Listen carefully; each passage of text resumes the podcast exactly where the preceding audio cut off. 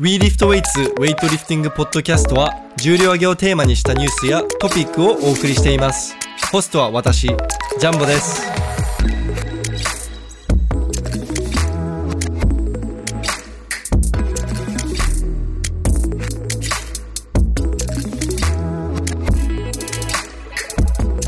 はい皆さんこんにちは WeLiftWeights のジャンボと石田マンです、イエーえイー、こんなんありましたっ け久しぶりにちょっとやってみようかなと確かに最初の頃やってましたねね最初の頃毎回やってて、あのね、気まずかったねそうあの謎の間があったや今もちょっと気ま ずいっぱやめた方がいいな俺ということで今回、えーまたね3週間ぶりに石田マンに出てもらったのかな、そうですね、はい3週間ぶりぐらいうん、前の話しましたっけ前はあのー世界選手権違うかあなんか初心者クリーンのそうそうそうそうそ習得方う法あみのたいなやつですっけちょうどシーズン2のああ最初のエピソード、第61回はい、で今回は、えー、とシーズン2の第5回目ということになります、あで結構やってますねそうあのジェンディ選手にゲストとして出てもらったりはいしたんであそうかそれで2本ありますもんねそうそうそうそう確かに確かにということで、えー今回も、まあ、ずその第1回目と同じでこうかちょっとあのカテゴリーに分けて、はいえーポッドキャストを進めていきたいと思うんですけどまず最初にウェイトニュースで、はいその後にえーリフターズハイライトはいで今日のトピックっていう感じで,、で今日のトピックは、まあ、当たり前なんですけれどもはい全日本選手権について語ろうと思ってるので、はいまあ、そこが今回のエピソードのこう主なうんメインの部分になりますはいでまず最初にウェイトニュース触れていきたいんですけれども早速はいえーとまあ実は2週間ぐらい前のニュースになるんですけれども、うんえっとニュースで新しい階級が、うんえー提案されましたよっていうニュースがあっておでこれ結構もうみんな、ね、見てるとは思うんですけれども松本さんがツイッターに載せたりとあかあ載せてましたね宮そう本ですね選手がツイッターでなんかはいドーピングしてる選手のせいで階級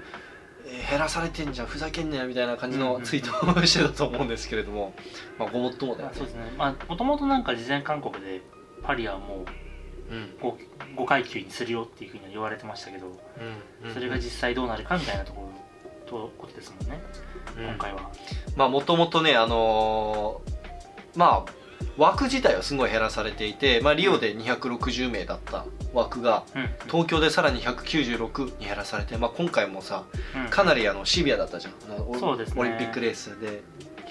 で120なんと今回えパリス120ですかパリで120えだからま厳しいあ5階級以上がそもそも難しいよね120名しかないっていうと確かにだってそっか男女120名じゃあ1階級12人か12人もないえあーまあ5階級にしたら110そう人5階級で12人しかできないことですねもしくは階級を増やして8なんか8枠6枠とかに減らしたりとかあー俺そっちの方が好きなんですけどね僕はまあ本当にそしたら細分化された最強格がずっと出てくるみたいなそうそうそ感うじですもんねでまあでそれが今噂として流れているその新しく提案されたオリンピック階級がうんえー男子は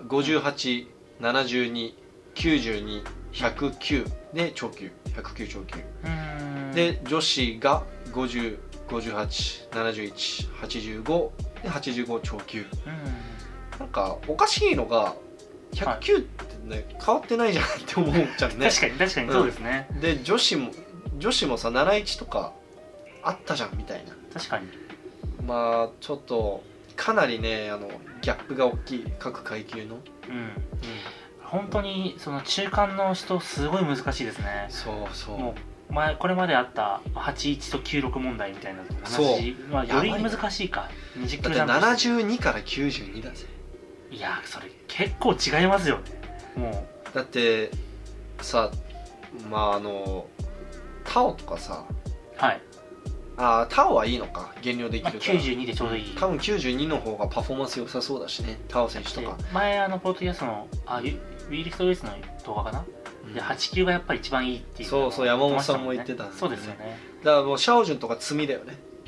確かにうん、うん、 9人にはさすがにできないですから、そう7人も無理じゃんあの無理ですね身長で1 7 2センチぐてらいいうだかから、 CG もいるんでうん、だって今でも c g ンといい勝負してるじゃんね確かに確かに8キロ違うのに体重なのでまあでもあれですよあの前回と同じオリンピックじゃない階級も含まれていて男子の場合、うんうオリンピックじゃない階級が65820101うんで女子が546579だから男性の階級はまあ全部一緒に、えーかんあ全部含めたら5865728292210109超級で女子は、えー505458、えー、6571798585超級うんっていう感じになりますなので、まあ、今回もあのもしこの階級がねはいあのこのまま正式にはこの階級で発表されたら、はいまあ、またそのオリンピックじゃない階級でポイント稼いでうんうんであのオリンピック近くなったらそのあ実際増の量して実際にオリンピックで出るそうそうそう階級に減量したり増量したりしてそこで出るみたいな感じでみんなやっていくんじゃないかなと戦略的にうんただですね、はいこれ毎回そうなんですけれども、はいこの事前にリークされたはいこの階級、はまあ、提案うんとか、これね毎回必ず変わるんですよなんか前の会新会見の時もありましたよね2018年も、えーとまあ、実際に正式に階級が決定したのはなんか8月とか2018年の8月とか9月だったような気がするんですけれども、うんうん確かそのちょっと前にリリークされててめっちゃいいなんかみはい誰もが納得するような喜ぶ喜ぶような階級が発表されてたんですうんよあれ良かったですね確かにはいはい、 ATG とかがリークしたのかなそこら辺がリーキングしてで結局またか変わって、そうですうねん、これが毎回起きるらしいのであじゃあもううん元もそもそもじゃあ信憑性はそもそ信もない憑性僕はもうゼロに等しいと思ってますあ、はいまあ、そもそも109変わってないしっていう、でそもそもこの階級自体に、まあ、まずオリンピック階級少ない少ないしめっちゃこう不利な階級なわけじゃんその、うんうん本当に運よくな運よくたまたま自分の体重がこのだって2 0キロぐらい空いてるわけじゃんギャップそうが中間にいた時にうんどうしようもないですよね本当に、うん、だからやっぱりこの階級の提案に対して、まあ、アスリート委員会がまあ激おこなわけですよあだからまあはいそれに対してかなり反応してるらしくて、あのこの枠を120名に減らされているってあいうのも、なんとかこう頑張ってアスリート委員会が、えー改善しようと試みてるらしいのでああそうなんですねなのでまあどうなるか本当に分かんないです、まあ、うん理想としてはあのまあ、せめて6階級あればもうちょっと埋ーまるんでそうろうん7階級だっけ東京が確か7階級ですねうんまあ、できれば6最低でも6で、まあ、理想本当に本当に理想を言うなら100なんとか頑張って150名までにはね増やしてほしいよねあー150名までいけば結構そう150名までいったら7階級でもいいかなと思うので、確かに、うんそうですね1階級10人できるんではいなので、まあ、8名だと確かに少なく感じるのかなどうなんだろう2桁いたら結構なんかもう A セッションだけでいいから階級は増やしてくれって感じなんですよ僕は、そうですねだから今回の東京オリンピック B セッションとかあったけど、はいいらないって言ったらちょっといらないって言ったらまあ失礼かもしれない。まあ、 八木選手 B セッションで出てたんあだーそかうら、そおいよくないよくないおい。よくないよくない。 今出現しちゃったいはやいでもままああ、B セッションがいらないっていうよりはもうもうかなり凝縮されたそのうん、 A セッションだけでのこのまあザオリンピックセッションみたいそなう感じで、メディアに取り上げられるっていう意味でもやっぱうん、やっぱ B セッションはどうしても取り上げられにくい B セッション流さないじゃんね。そうなんですよ、なんなら A セッションに出てもね取り上げてもらえなかった選手も多くいたんだから今回そうですねなので、まあ、僕は個人的にはあの8名のみで、うん基本1階級 A セセッションごとに8名じうんゃん世界選手権もそうだし8名で、まあ、階級もうちょっと多めそうです6ね7欲しいな7でもだって正直少なかったじはいゃん、だから8名で8階級とかってのができたら一番よくないですかその128人でいけば人男子64人女子64人で8階級で8人ずつレース大変なことになりそうだけど地獄みたいなレースですけど地獄みたいなレースになるけどまあでけも、ど見る側からしたらうすごい面白いオリンピックになると思いますねんみんなレース中もすごい重量あるだろうしね間違いなくなります、なのでちょっと今ツイッターとかインスタで僕結構いろんな選手から DM 来ててこれ本当なの本当なのみたいなうん、うんで俺がみんなに対して必ず言ってるのが絶対これ信じないでくださいって 木下さんからもね DM 来てこれ俺これもし本当だったら俺やばいんだけどみたいこと聞いてていや絶対大丈夫です難しいですよね、う80 81の選手これこのまま適用されたら地獄ですよね、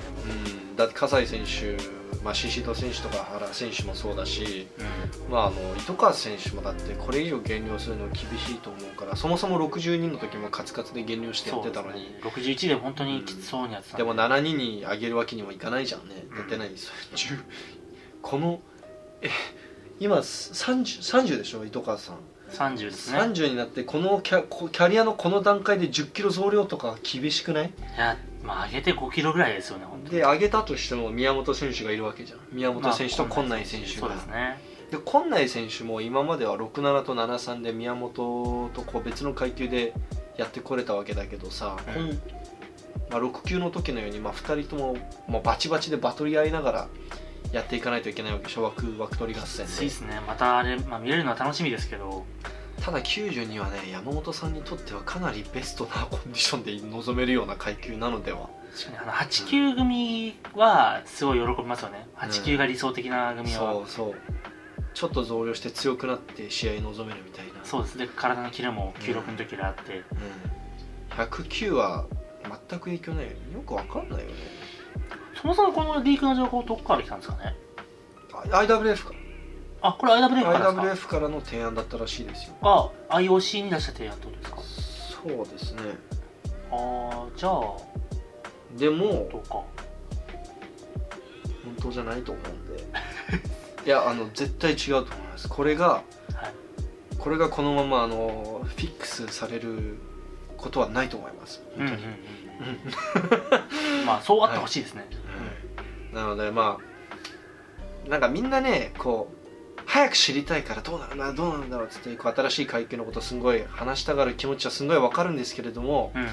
まあ、ぶっちゃけもう待つしかないと思います確かにはい、今年の世界選手権も9階級の9階級っていうか、まあ、今の階級のまうんまうんうん続行されるんで俺は階級変わるのかなってちょっと思ってたそうですよね、あの発表がされてないで世界選手権も、まあ、あの日程表を見たんですけれども、はい今の階級のまま、えー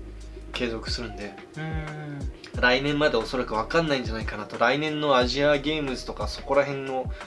直前ぐらいにならないと分からないんじゃないかなと思いますじゃあ年内で決まれば本当に有効かなぐらいですかね世界選手権終わったタイミングで発表とか、それなんかちょっとゲームの発表みたいな、それあとなんかでかいイベントの後にみたいな、うんまああそんなのあとアスリート委員会がどんだけ頑張るかですよねそうですねあとはあの IOC のあのねエグゼキュティブえっとなんていうの理事会ボードミーティングはい、のあれ次第もありますよね、うんうんうんあれであれ一応まだ行われてないのよ、あそうなんですかねだからウェイトがウ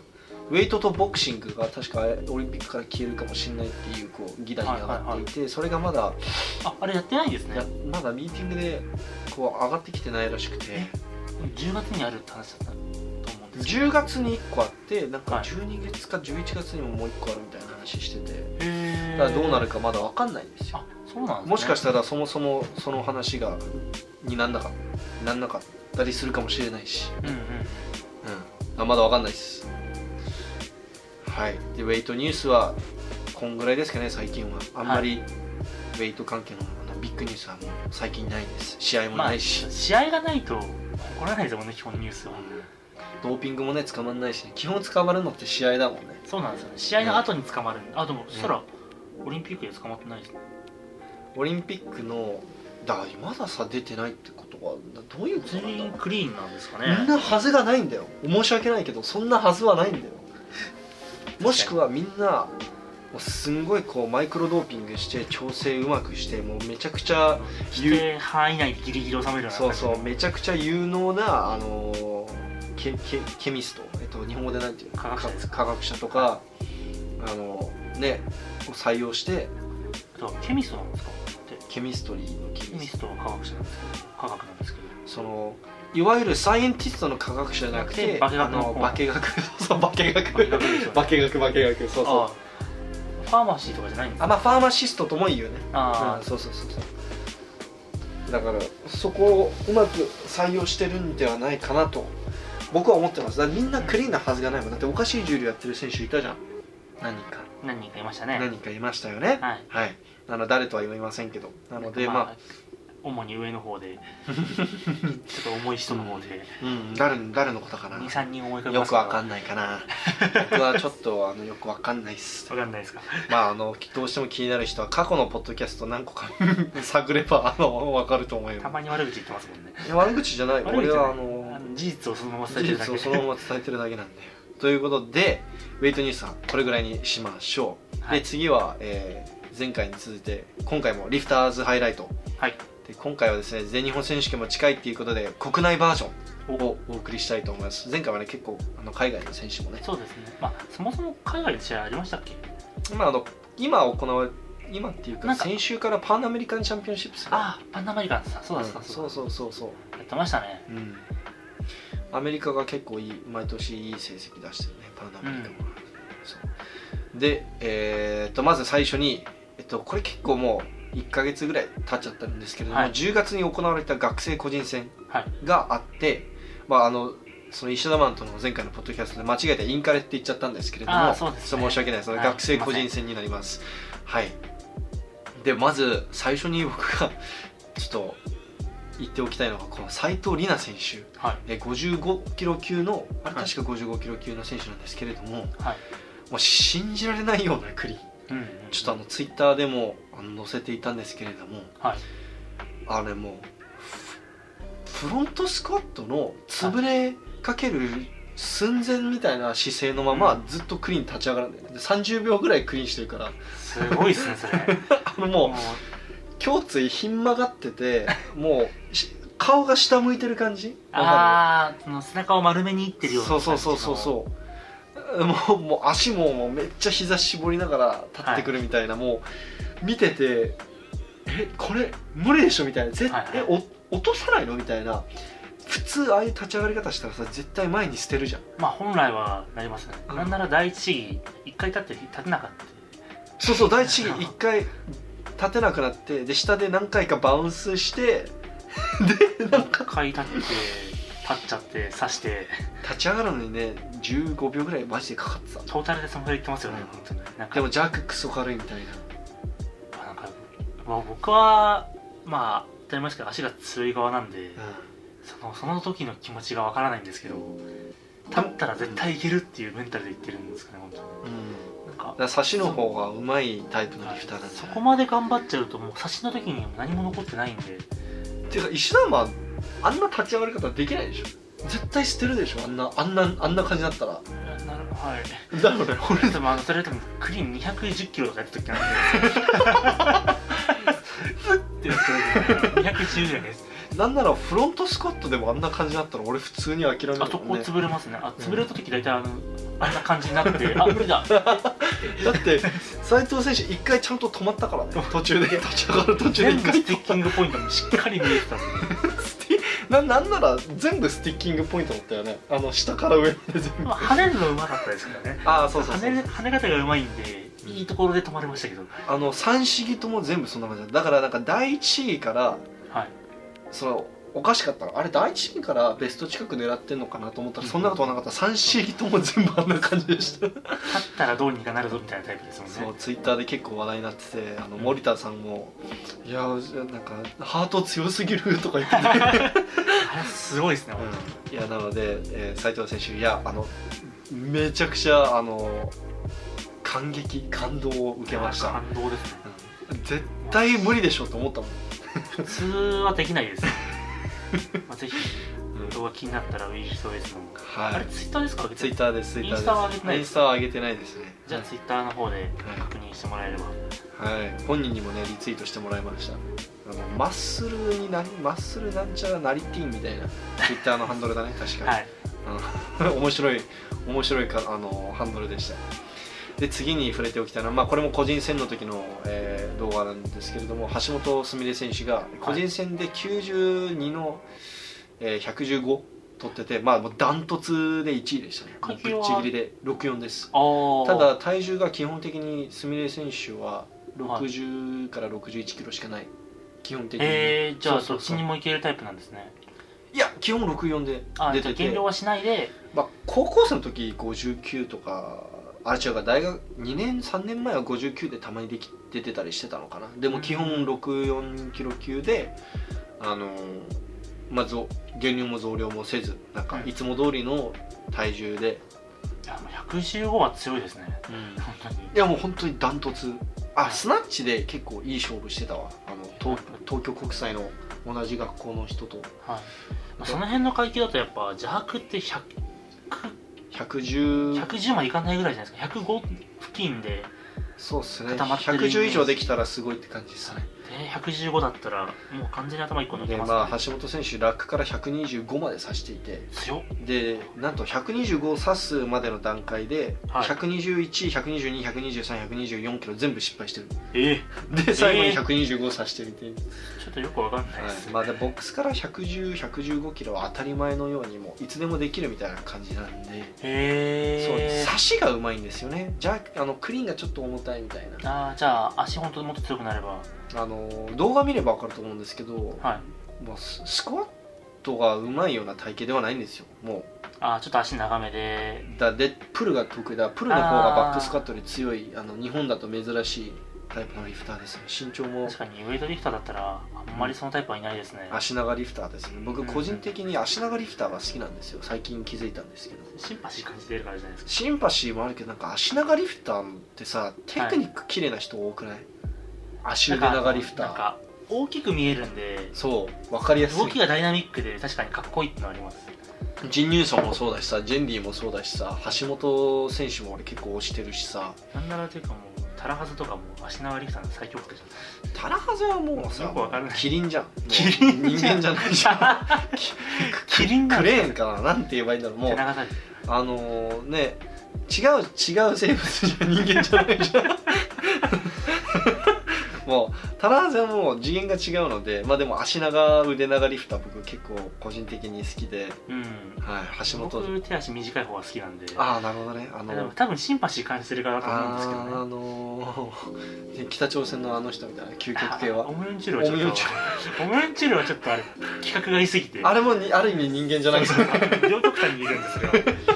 タラハゼはでかすぎるしオムランチュールちっちゃすぎるしちょっとねあの小小人みたいになってるもんね身長半分ぐらいじゃないかぐらいのサイズそう感本当にそんな感じですねなので橋本選手、まあ、おめでとうございます、まあはい圧倒的に優勝して、まあ、全日本選手権とかでも全然通用するような数字出してる選手なんですけれそどうですも、ね今回残念ながらタイミングが合わずに、えーその全日本って普通さ4月とか5月に行われる試合なわけじゃんはいはいでもコロナのせいでここ最近ずっと12月でしょでそうですね12月だとやっぱインカレとかぶっちゃうからっていうことで11まあ月学生のああとあ間違えたえっと大学の監督は基本的にインカレの方を優先するからそのああ団体でこうポイント稼いで優勝するやつなんだ、まあそうですね確かにだからそっちの方が大事だから、えー今回は、えーインカレの方を優先して、うんえー全日本は出ないと全日本出てたら俺普通に2位とかねまあ1位もワンチャンありえたんじ表ゃな彰い台かなはって硬いかなぐらいのそうそうそうだから将来有望なリフターです、あの東京国際にうんうん東京国際強い女子多いよね本この間の個人戦かなあなんかの大会えっと、えー学生女子選手権みたいなのありましたっけ確か当うあの東京国際が圧勝しててんうんうんポイントでだからやっぱ女子の層は多分東京国際がずば抜けてるのかなだから基本的に東国と、はいあ東国ちなみに東京国際の略で、俺も最近知った東国東国ってど東京こや国際ってずっと見たんでずっと東国東国ってこんないがこの間言ってて、はい何東国ってどこ東国で東京国際です、うん東国と九州がめっちゃバトってあるあらしい九州学院九州あ大九州九州国際だ九州九州国国際際九州九国っていうのかな東国九国みたいなんですか国際がついてると強いんですかねな どうなんだろうね、どうなんですかねそのそのね理論で言ったらね平成国際も強いんじゃない九州国際もそんなに弱いわけじゃないですけどねでも平成国際といえばアンミキのね出身校だから、うんだから最強が一人うんやっぱ国際から生まれてるから国際強いね国確か際強い ですねにということで、えー東国強いです井崎選手も、あのい去年全日本選手権優勝した山村優衣選手も東国なんだよ出う身がーんこの間栃木のビロ Vlog あー YouTube に載せてたじゃないですか、出てましたねはいはいあれに出演してる山村選手とはい井崎選手2人とも東国ですね、あはいちなみに橋本選手と井崎選手はめっちゃ仲いーあじゃあいよく国際関連のまたはいおこの人も絡むかもしれないうん、71キロ級の全日本チャンピオンの石井美久も東国、ああ確かにうん、なんでま東あ国練習環境いいですよね本当に東国今来てるんじゃない女子、うんうん、男子は俺宮本選手宮のね本選手と平井海斗選手だっけ東国というそうですかね、平井海斗選手はまあ卒業しちゃってるけど、うんはいなので次はですね、えーリフターズハイライトに戻って、えー佐藤幸太郎選手これも個人戦で、佐藤幸太郎選手なんかずっと怪我してるっていう話を聞いていてもう試合も出れないのかなと思ってたらなんとちゃんとうん数字戻ってて141の170やっていてすごいベストの数字近いベストの数字が140の175とかそこら辺100そこら辺だったような気がするんで練習73ですもんね、 73でうんあのなんとねえ怪我する前は2019年の試合ではい100 100確か130なんちゃらので弱183まで挑戦していて、 83ね大学記録だったらしくて183しかもクリーンかバカ軽くてはいで弱も1回抑えてから後ろに落としちゃってああみたいなうーんめちゃくちゃ惜しかったですなので、まあ、ある意味さ183キロ弱できるポテンシャルがあるってわけじゃん確かに相当強くない、いやめちゃめちゃ強いですね、なので73ですもんね宮本がいるせいでちょっとあのねあの目立ってない気がするんですけれども、なんかもう怪我もね回復してちゃんと140以上170以上の数字できるように調子も戻ってるので今回の全日本選手権もうんちゃんとエントリーしてますし、すごい楽しみですねうんうんなので、えー、と今回は国内バージョンっていうか、まあ、個人戦スペシャルっていうことそうでですねリフターズハイライトは、でまあ、全日本選手権ともちょっと話がかぶってくるのであとはそのトピックで、えー一人一人アスリートとかこう強い選手がいたらピックアップしていきたいと思います、はいということでで女子はいから触れていきたいと思いますはいで女子、まあ、正直に言うとあの女子の選手 SNS やってる人が本当に少なくてやってたとしてもご飯の写真しか載せてないみたい なあのに石井さんのインスタとかひどいよ、ひどいじゃうんん、だって123キロ全日本で自己ベスト出した動画以外はなんかもうずっとなんか私服みたいなあウェイトファンとしては申し訳ないんだけれども私服よりはーリフティングスナッチとジャンークを見たいわけよだからやっぱりそういう人がこあの女子リフター多いのでこうだいぶ情報を見つけるのに手間がかかる、そうですねだからちょっと僕も情報調べましたけどやっぱり過去の戦績しか見れないんで正直だからなんか今どれぐらいかっていうのは正直ちょっそとうわかんないですアップデートがないよねそうなんですよ、まあ、高校生とかだったらあのインターハイとかもあインターハイあったかなインターハイがあったと思うんで、うんうんうんうんでもさ、はい高校生ってさ数ヶ月でバカみたいに伸びる時ってあるじゃんそうなんですよだから分かんないよね、はいまあ、まあでも全日本に出てくる高校生は、うんまあしまあやっぱまだキャリアの年数的にまだ厳しいと思うんであその優勝がってことそうそうそうそう、うんうん多分まあとりあえず今言うのはある程度そうだねあのまだ高校生優勝候補としては厳しいところがあると思うので、まあって言いながら、はい最初の45キロ級まあはこの選手はでも高校生なのにちゃんと強いですそうねちゃんと強いですね、まあ、こうしかも高校生2人しか出ないんで波動選手が、えっと、高校生2人が出る予定でして、そうですあのーそうですねあの波動選手と池田選手でただあの波動選手が、まあ、結構あ圧倒的な重量やっているの波動で選手ですねあ波動選手波動って波動ってああののルカリオの波動みたあいなの波動の1みたいな すいません波の動きで すね波動の1とか懐かしいわブリーチだっけごめんいや 何でした っけねあの45キロ級波動選手すいません波動選手失礼しましだとた思います僕のこの韓国人なところが出ちゃいましたね最初こういうのやろうって話だったんですよねその韓そう国人特有のイントネーションの違いを突あっ込そうんでくれそるうみたいな直してほしかったんですね、そはしたいら全然間違いないせいで、うん頑張って喋ってる そ頑の張って喋ってるからはい波動選手45キロ級はおそらく、はいまあ、2人しかそもそも登録してないんですけれども、まあ、波動選手が、えー優勝するでしょそうですねはいもうさすがに、まあ、2人出てるんですけど、もう1人の人と比べて2 3 0キロぐらい差ついてるんででこの間の、えー全日本女子選抜かな、う、じゃあ、えー、とか高校選抜かななんかはいはいはいあたりの試合で、えー、と63の75をやってて結構いい重量ですよそうですね、もう普通に一階級上げても全然強いなぐらいのうん重量をやってるんで、まあ、確実だろうなっていうのが正直なところですね。はいで、えー次は49キロ級49キロ級といえばねあの、い最近ナショナル入りして RSOC に所属になった、えー鈴木リラ選手はいが思い浮かぶんですけれどもなんと今回出ないあらはいで、えー結構前に DM いただいててはいなんか世界選手権の方を優先するって言ってて世界選手権出るのはもう確定してるらしくてまあ僕は世界選手権あ全日本選手権俺撮影できないし世界選手権なら撮影できるから僕は全然鈴木選手 あの世界選手権で撮影できるからいいやって思ってるんですけれども、まあでも普通の人からしたら逆ですもんね、まはあ、いまずまず全日本で見せろやぐらいの全日本選手権まあもし出てたとしたら優勝するのでは、たまあ高橋さんとかなりいいバトル特に高橋優輝選手と、はい高橋さんがおそらく邪悪で勝ってトータルが鈴木さんが勝ったりしてたのかなもし出てたらどううんうんうんうんそんな感じかなで高橋さんといえば、えー去年、えー全日本選手権で初めて4 9キロ級で邪悪のスタンダードを、はいえーぶち抜いた選手ですね、1 0 8キロだったかな確そうかですね108キロですね、はい、でまた今回も邪悪で記録取るのではと思います高橋さん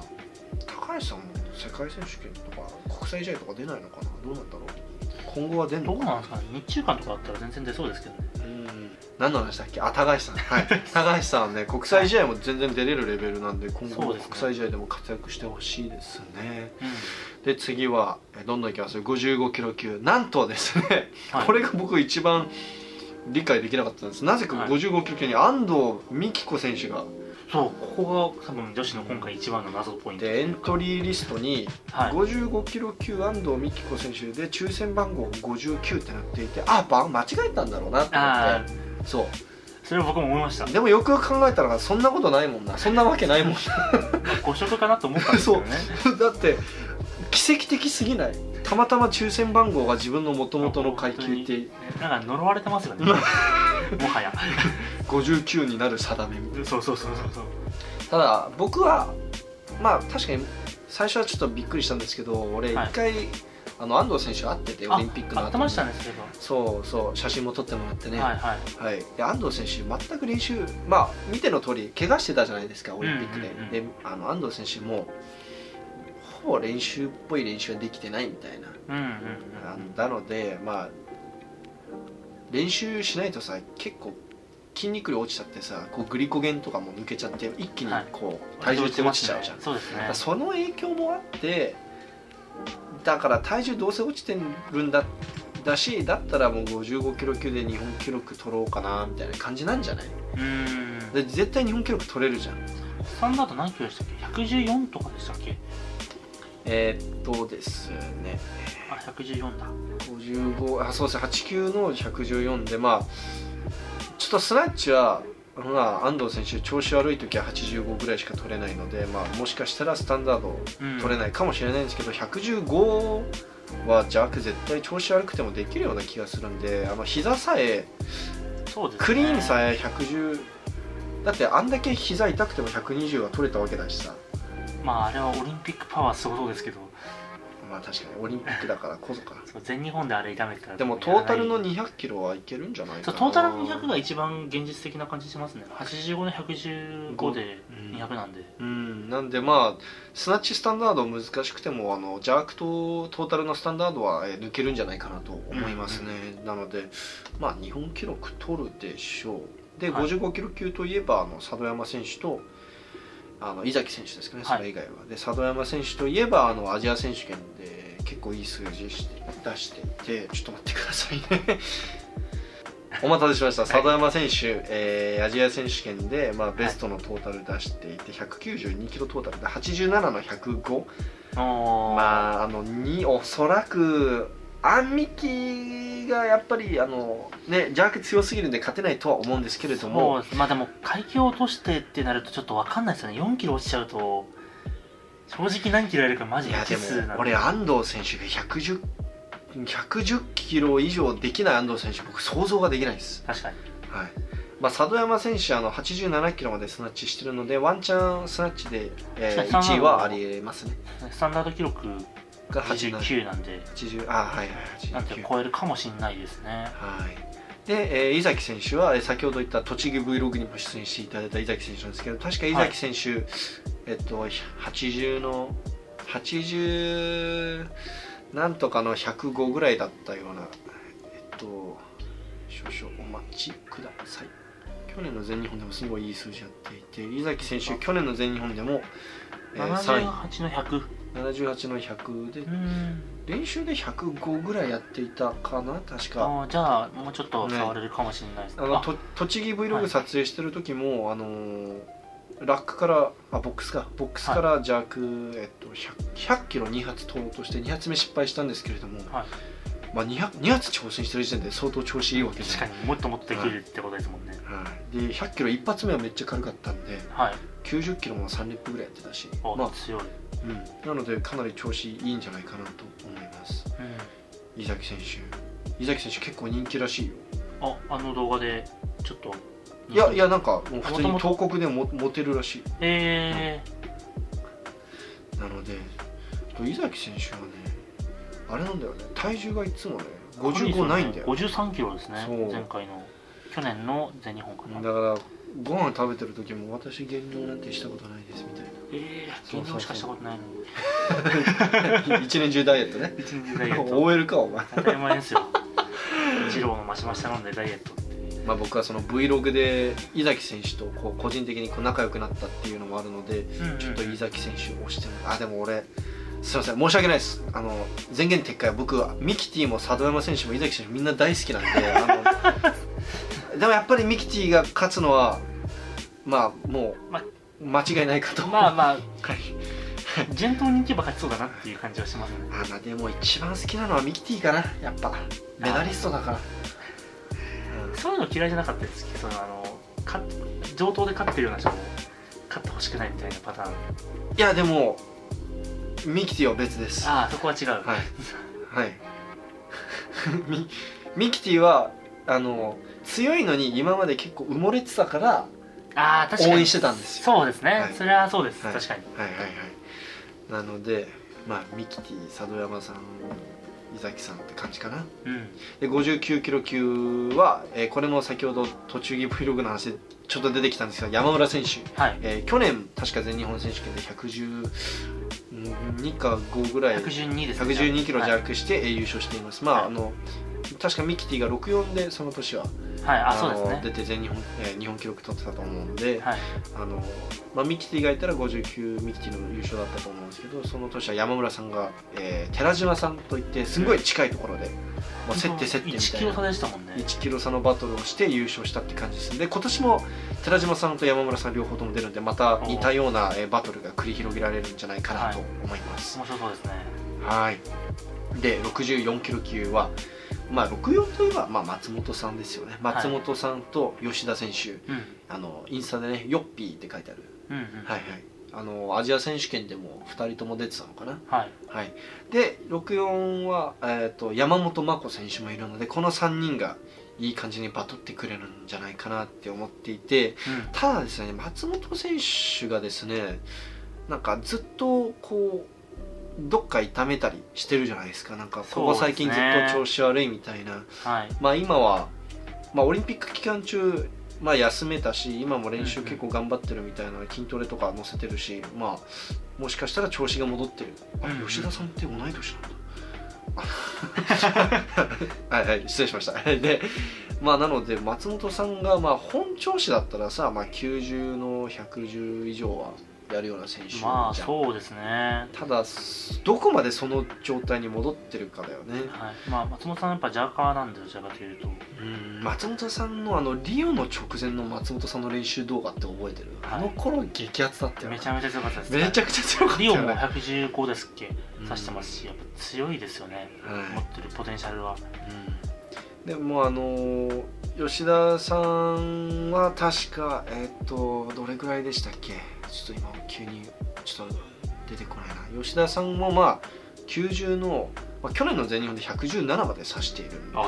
強いですね強いですおよ、おはいー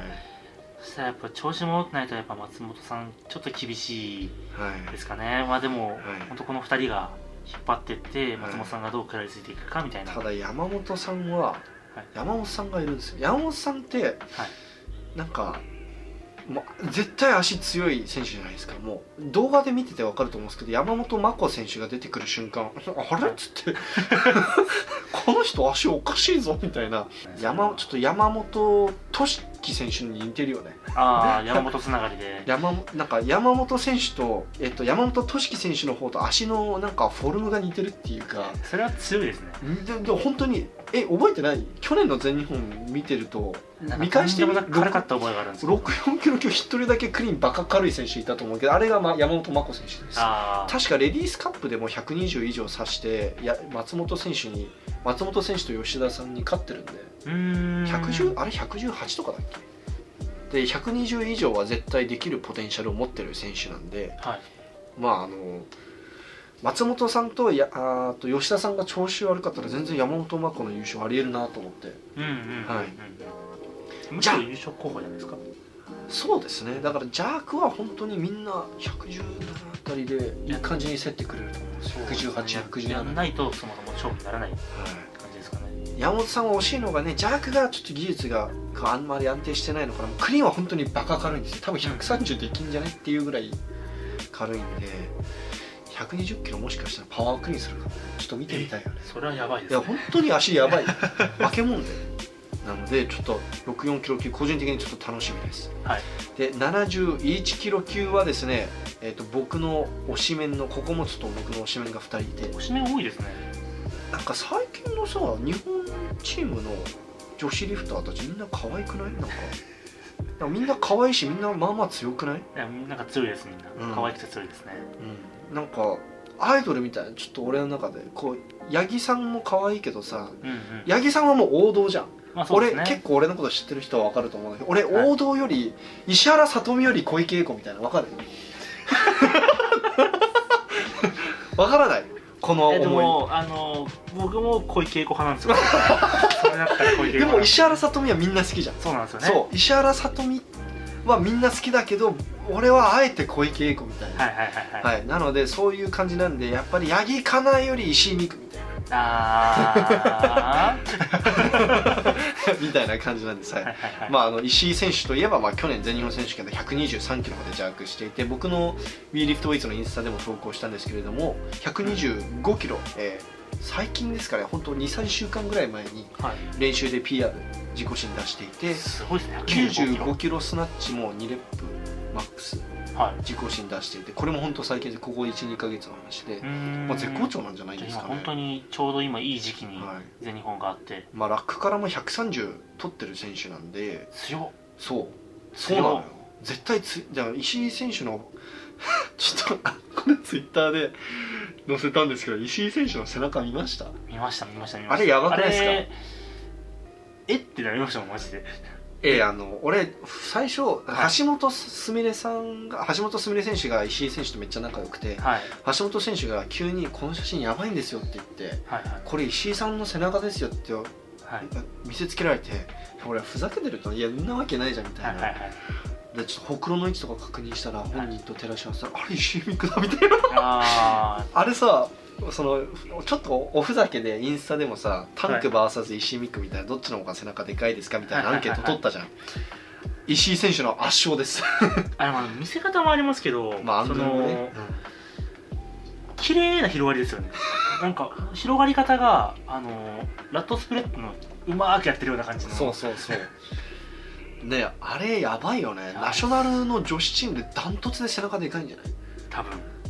相当ですねあんな世界女子見たことないですあの背中であの顔だもんねなんかギャップ萌えだよねギャップ萌えの真骨頂だよね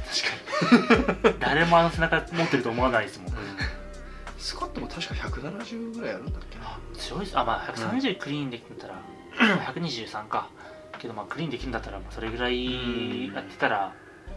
いやまあでもほらあのバックスカット160ぐらいで131立ってるあミキティもいるわけだからまあそそっれかは選手によるけどまあまあその辺りはやりますよねまあでも足が60強いっていう感じの選手ですね確かにははいい、あの動画見てて思うもん絶対この人強い みたいな絶対足強いこの人で石井選手結構あの調子いいらしいので、まあ、今年もおそらく優勝するんじゃないかな、まあ、福里選手といい感じのバトルをしてくれると思います福里選手と石井選手って高校の頃からずっとバチバチでバトっててあーいいですね高校生の時一回福里さんが逆転ジャークして勝ったことあるんですよね、へえ、はい、ただその後福里さんあのー腰を怪我してちょっとあんまあーりいい数字できてなかった時期が続いてたらしいんですけど今は結構福里さんも調子よくてえっと知念選手と沖縄で一緒に一緒にほぼ毎日一緒に練習していてあなんとですね、はいはい知念式ストレッチあの今話題になっているあ知念式ストレッチの被験者 A なんとその被験者 A がこの福里遥選手ですーへえなのでなんか被験者 A めっちゃフォーム綺麗だし強いなって思思わなかっ思いましたたあれが福里遥選手でし絶対初心者とかじゃないなってた、いうのだけは、もうばもうバリバリのウェイトリフトあーなんか納得ですそれは、はい、 なので、まあ、知念式ストレッチでなんかフォームもなんか調子も常にこうベストなコンディションでできてるようできるようになってるって康介から僕は聞いたんで、うんうんうんうんまあ、今年もしかしたらあの勝つんじゃないかな石井選手が邪悪でずっこけちゃったら確かあにの遥か選手ありえるんじゃないかなと思うんですよね、はいはい、なんで 笑うの 急に下の名前があそうそう面白かったですあごめん福田距離近いいや、でふすねあいいっ すえ一応あの面識はあの会ったこと話したことあるんで、はいはい。あの福里選手、えっと福里選手まだ120キロ以上弱確かできてなかったと思うんであーまあすけど、まあポテンシャルは全然あるんで、その120以上やるようなポテンシャルは、なので楽しみですね。うんはい。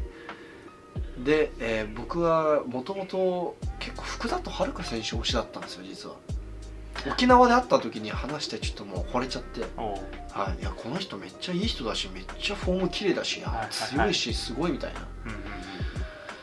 ただですねこの間石井選手と会ってあの背中を見せられた らね、ちょっと今あの心が揺らいでますあのー、なんか惚れやすすぎません何なんですかね僕はあの自分より足強い女性に惹かれるんですかね何なんですかね なんだろうなんでだろう なんかあの定期的に会うたびに推しメンが増えたりってアジア選手権で佐渡山さんとは初めて話した時も佐渡山さんにもう一気に佐渡山さん推しになったからね単純あ ーいやーうんじゃああの全日本あのなんだレディースカップとか行ったらめちゃめちゃファン増える俺レディースカップ行ったら俺多分もうやばいことやな幸せすぎてもうずっと写真撮ってると思うカシャカシャカシャカシャカシャカシャっで追放されてて追放追放は良くないですねあのもちろんそういうなんか変な写真は撮らないよもちろんもちろんもちろんもちろんあの選手として頑張ってる姿を捉えたいみたいうんうんな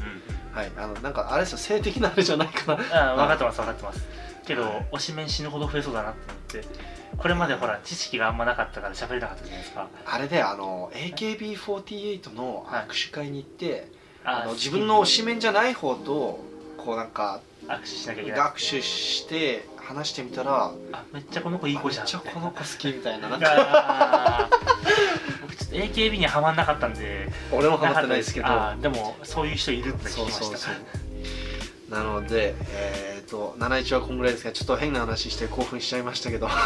の76はえっ、と、まあ、これ去年も、えー山崎選手と田宮選手が、えーバトっていて今年も2人とも出ているので、まあ、ただ山崎選手がちょっと一歩リードしてる感があるので、まあ、山崎選手が絶好調だったら山崎選手が優勝して、はいまあ、あの田宮選手がかなり調子よくて山崎選手なんか別にそんな絶好調じゃないみたいな状態だったらこういい感じにバトってくれるんじゃないんですかね去年の全日本選手権の記録を見てみますとですね76が、えーそうですね76去年の山崎選手が、えー、89の118はいで、えー207キロで、えー田宮選手が、えー、と90の116で、うんなんと1キロ差であ1キロ差で順位決まったんだあじゃあもう分かんないですねどうなるかなそう今です年もねでもジャジャークで逆転ジャークするならあ山崎選手ですこよのねちょっとわかんないですねこれもうんその第2で119を失敗してる田宮選手が失敗してるん本で、当に数字同じくらいですよねはい、年も近くて本当本当にマジで接戦ですねこう去年の数字だけ見ると、だ、はい、なのでこっちちょっとどうなるか分かんないですねうんで、えー、と飛ばしまして81キロ級はもうダントツで、はいあと知念姫野選姫野選手はい手なんか知念選手多分130以上できそうなんかあれで130やってたか練習で130はやってたちと思ょうどいます130やってたから、なのでまあなんかこの階級で唯一130以上できるポテンシャルを秘めてる選手って多分知念選手だけだと思うので、うんうんうんうんはいまあ多分圧勝するんじゃないかな確かにまあそれ以外はあの去年の全日本選手だったら阿部選手うん今年もで、出るのかな出ないですねあ今年は出ないんだ、まあ、去年だ安倍去年出てた阿部選手が出てたら、まあ、スナッチで結構いい勝負すると思ああうそうですねはい ということでで、まあ、ここからもどんどん層が薄くなっていはいもうくラんストでですすけどねね87キロ級まあでも87キロ級といえばまあ森下さんだよね、まあまあ抜けてますねここは正直もうはい、ツイッターで森下さん年下あったの ちょっとびっくりですあの奈良県にあの天理大学で普段練習してるのかな確かはい森下選手、ツイッターでもよく僕がリツイートさせていただいてます結構技術がうん確かスナッチャーなんだっけな、そっちらですかねそうですなんねか100キロ以上ボックスからバンバンバンバン取ってるイメージです、はいはいはいはいはいなので森下さんが圧勝するんじゃないかなと思っております去年の87キロ級やばいよ2人ぐらいしかいなかったあ3人かいやーでも少ないですねやっぱでこれアップが単位だったらしいっすよでなんか確か基に本連続主義みたいなそうだうん、しかもあの長球がいないっていうのもミソですね今回今回もうんまあ日本あるあるですよね、はそもそも87が少なすぎるんでどっち近い体重だったらどっちでもいい八ぐだらっいてのもともとこの階級がさ超級なんだってそうですねはい75キロ超級だったわけじゃん昔は、なのでなんかたまたま長球枠にいたぐ超らい級枠にいたのになんか私たちの体重ぐらいのなんか階級ができちゃったみたいなうんうんうんうんうんうんまあ本当そんな感じですよねでもこんでも今回ね今回でも結構いますねあ増えましたね五人五人に増えてるからまあ去年みたいなこう苦しいアップはしなくていやでも5人でも力の差があるとあー連続主義そっはかどちらにしろ免れないんでやっぱちょっと頭抜けてる選手は結構大変ですよね自分のまあ自分のリズムでできるっていう利点はあるんですけどそういった意味でナショナルのみんなすごいよね強制2分なんでまあでもみんなその重量を変更しまくってまあ稼いでるから、まあ、結まあまあ果もち2ろん分半ぐらいまあ、三うまくいけば3分ぐらいはそでうきますだけどね、チャレンジとかもしたりしてね いやしないか失敗したせいさだすがにいさすがにしないか、はいということで、えー女子はこれぐらいになりますよね、はいまあ、僕個人的には71と64が一番楽しいあいや55じゃないで55すかと55と64かなあ71は大丈夫ですか71僕は55と71が楽しみですねそうはいあちょっと64と71で迷うな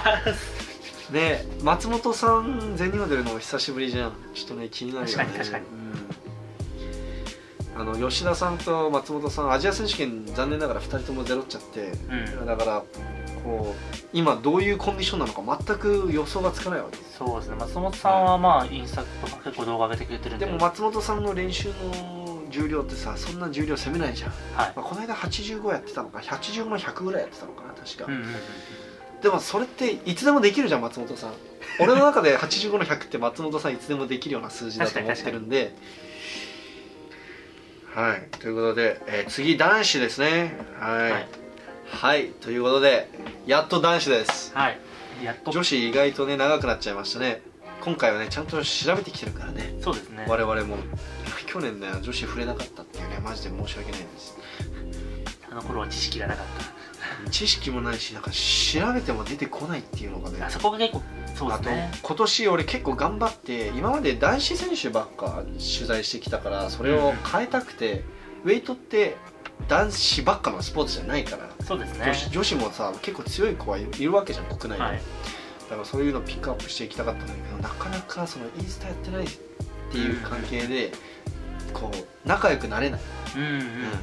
であとなんか急にさ話しかけられてなんか LINE くださいとか言えない言いづらいじゃんちょっとねわかる今の発言だけ言ったら超気持ち悪いです 超級そうだからでも今年はなんとかあの橋本選手とかも話したり石井さんと話したりまもうあのウェイリストウェイツ選手グループラインみたいなの作ってそこにどんどん入ってもらうとかあそれ絶対俺だけずずっと喋ってるやつじゃん、はいやだよやだ俺そういう LINE グループ大っ嫌い俺だけ喋っていて既読だけついて誰も返事しないやつでしょ俺絶対そういうの嫌だから、あの主催主催側だけ喋ってあのあそうみんな何も貢献しないやつ俺そうそうもうもう嫌だ俺もう俺社会人になった時からずっとその役割やらされてるけどもう 嫌だ死んでまあ情報を得るためにはそれが一番ですよまあまあまあまあまあということで、はい、男子やっていきましょう、まず55キロ級からですね、はい55キロ級といえば、えーと中越選手ですね、はい中越選手あの今自衛隊ではいなんかねあの山根大地選手73の山根大地選手がずっと中越選手のあのことをストーリーに載せていて中越選手なんかマイバーを買って自衛隊でマイバーを使ってピッカピカの上坂のマイバーを使って練習してるらしいですへだから一人だけ自衛隊で青い部分って大体削られてるんじゃあんもうないでですねほぼ、うんうんあれピッカピカもう青のキラキラしてるバー使ってる選手がいたらそれはあの中越選手ですはあわかりやすいですね、いはいなので中越選手中越亮太だったかな確か111キロすなわち138キロ弱、まあ、練習ベストなんですけれどもはい試合でも110の133ぐらいやってたと思うんで、おおーまあ、240キロぐらいトータルできるポテンシャルがあるのは多分この選手だけはいですこの階級ででこの選手何が面白いかというとコロンビア人ジャークしますあのー乗っけてから手幅変える乗やっつでけすかてから手幅めちゃくちゃ広げますえー、でもめちゃくちゃ安定してるあれ何回か挑戦したことあるんですよどうだった115キロで失神しか けてあの乗せてる間乗せて 乗せて手る間幅ね変えたらめちゃめちゃクラッてきてうんあ死んだと思ってラック にラックに戻した瞬間に多分意識一回飛んでてでも普通そうだよねそうああれめちゃめちゃめり込ませないと無理なんでそうそうそうマジで普通の人やれないと思いますだってあれ補強としてさはい腕、その肩とか腕こう上げてない状態でもはうなんかあの鎖骨に乗せたまま突っ立ってる練習とかあるじゃんコロンビア人あそうなんもでうずすっかともうあのままホールドしてるみたいなへえコロンビア人のあれ面白いのがラックからジャークする時もはい練習の一環としてはいクリーン幅ではいラックから外してからラックから外してからちゃんとジャークの手幅に構え直してからジャークするのじゃあ中越選手もそれやってるんですかね練習かもしれないでも絶対最初からあの手幅で持った方がやりやすいもんねでもあのラックから取るときあの手幅めちゃめちゃきつくないですかああどうなんどうなんだろうねそう僕は分かってやったこと俺ないは最初からあの幅からやった方がいいんじゃないと思うんだけど練習にはならないだろうねまあそうですね、ということで、えーそれ以外には砂山選手砂山選手はもうスナッチャーって感じですね僕の中だと、うん110キロ以上できて当たり前みたいなうん去年も2位取っていてまあ100基本的に110の120なんちゃらっていう感じの選手あですじゃあ本当にトータル100 240いくかいかないかぐらいのうんそうですね感じですかね235いけばいい調子いいみたいな感じだと思いますよでもまあスナッチ本当に安定してますこの選手もう潜りがおかしいもう見えない見えない、見えない見えない本当に潜りのなんか潜りがうますうますぎるうんうん、でえっとそれ以外に、えー優勝候補はいであ上がってくるのは久保海斗選手久保海斗選手、結構昔から、まあ、あのかなりキャリア長い選手ですねそうですね2018年世界ジュニアも出ていて世界ジュニア出た時は230までやっているのでうんまああのこれって高三時代ですかじゃあ53の頃そうです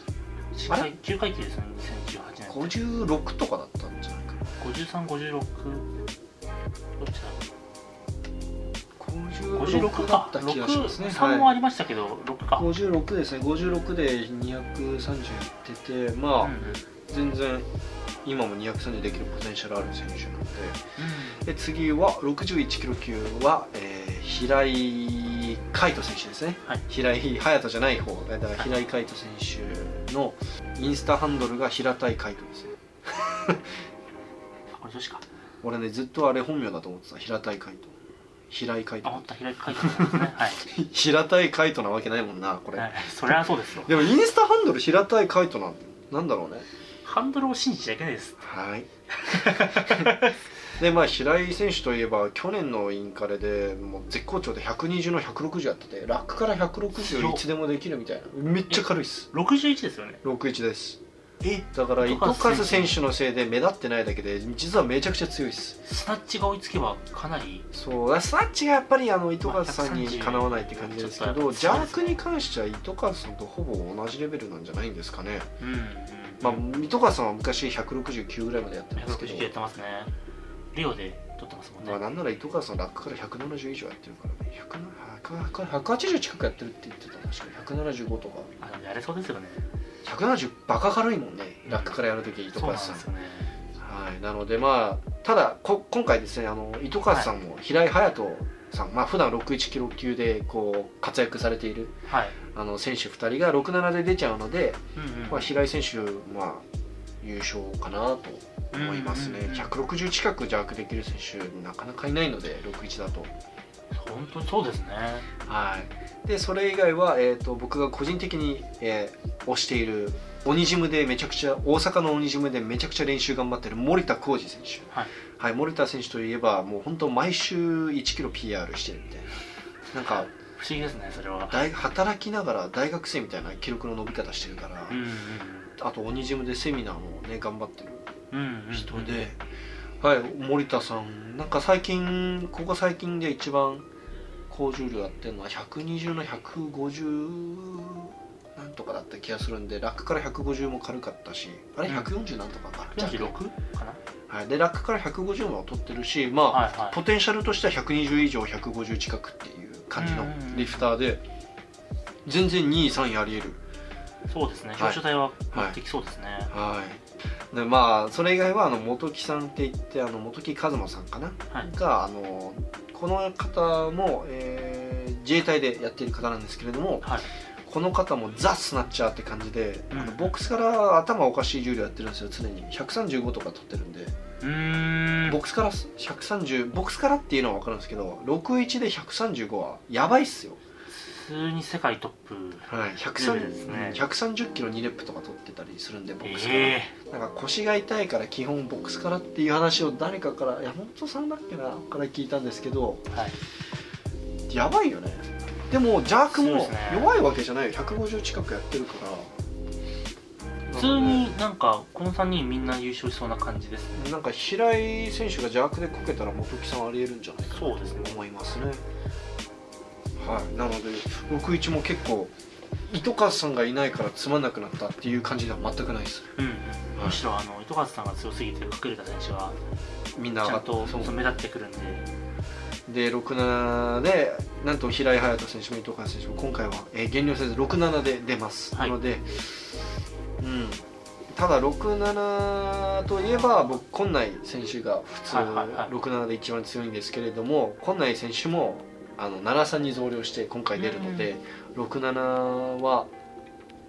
おそらくこう糸数さん平井選手のワンツーフィニッシュになるんじゃないかなと思ってたら記録で言ったら順当にいけばそんな感じですよねえっと去年67で、えー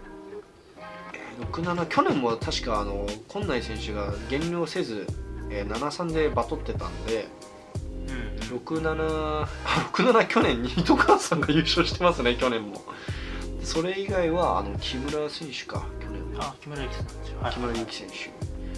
まあ今ちょっともう競技から一回離れてたんで手ああそうなまんだた復活して今やってますけどだからまあ全日本には出ないですよね、 67木村選手いないですね、うんで67はあそうだそうそう一番これ大事じゃないですかそう平井隼人と、えー伊藤和洋一選手が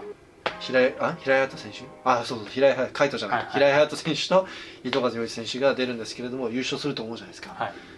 なんと今回ですねダークホースが潜んでいて6お7にお僕のスマブラ仲間のはい往来久人選手がお久しん出会場ったこしとなまいけすど 久珍久珍が出ますまあ往来兄弟で一番有名なのは、まはあ、い往来久人ですよねまあもとも有名でとすねナショナルの合宿とかも行っていた選手だし、まあ、国際試合も出ていましたし、そうですねあのー宮本選手が出てくるまではひあの往来久と天才って言われてたらしいので、うんうんうんうんなんかこう今内選手と宮本選手が出てきたせいでうん、なんかちょっと目立たなくなっちゃったのかなあのやっぱ6級の頃のもう三つどもえだったんで本当にあのでも6級の時往来久人選手一回宮本に勝ってますからね確かうん全日本だっけ国体だっけど何かしらで多分勝ってるはずですねいや本当にだからあの3人が一番バチバチしてた頃でそうなんもう誰もかなわないって感じだったもんで宮本選手とかがどんどんどんどん伸びてきてうんうんだんだんだんだんちょっと影に隠れてきちゃってたって感じだったんですけそどれでも6級でさはい130後半のはい170以上やってたんやでっしょてます。とんぐらいはやってます。 173ぐらい170ちょっとぐらいはやってたイメージあります。めっちゃジャーク強いイメージだったねジャーカーって感じの、まあ肘やっちゃったらしいけどあ肘やっちゃってからジャークちょっとあの、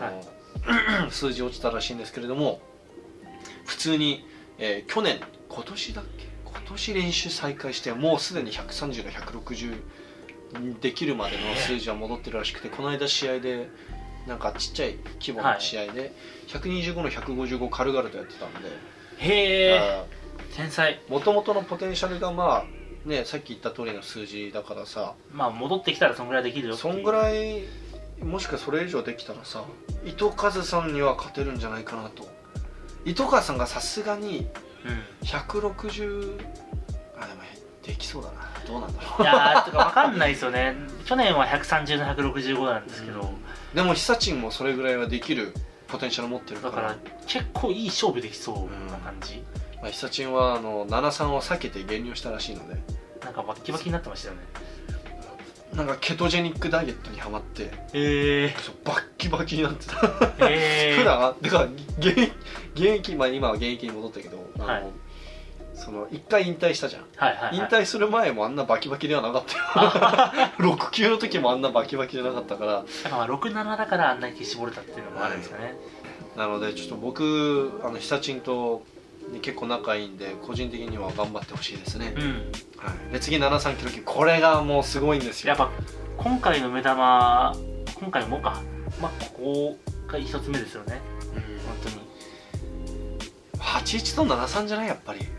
まあ、ちょっと長級が、あ長級もあるか今はい、年は、長級があるんだでから73は4人もいるからねいや、そうなんですよね。宮本近内山根佐藤はい。で佐藤幸太郎はさっき出てきたあ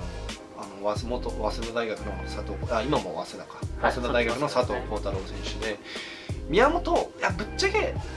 宮本が優勝すると思うんですよさすがうにんだって155の190やってるじゃないですか去年まのあ、全日正本で、直ちょっと、はい、その、ベスト考えたら頭抜けちゃってますよね、完全に。はいでまあポテンシャルとしてはボックスボックスからさ、はい164が3だっけな4だったと思います。 164のやってでクリアンドジャークもラックからのジャーク200キロとかもう当たり前のように2回ぐらい取ってるんだっけ取な、はい、ってます、取ってます。フロント191なのに ねなので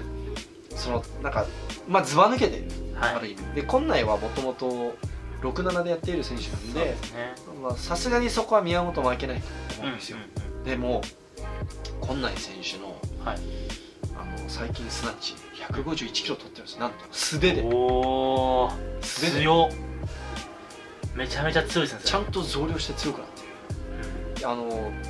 本内選手最近めちゃくちゃご飯頑張って食べてるらしくてちゃんとお7 2 3キロまで持ってってるらしいあです、本当に73としてやってるんですね。うんそうそうそうだから100最近スカットとかバカ軽いらしいえ255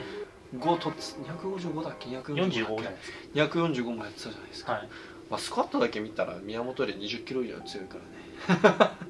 宮本選手がすごすぎるんだよな、そのスクワットの重量を考えたら。まあぶっちゃけ練習してないだけだと思うんですけどねスカットデッドばっかりでかなりデッドで練習組んでる選手なんでああ、で確かに。今内選手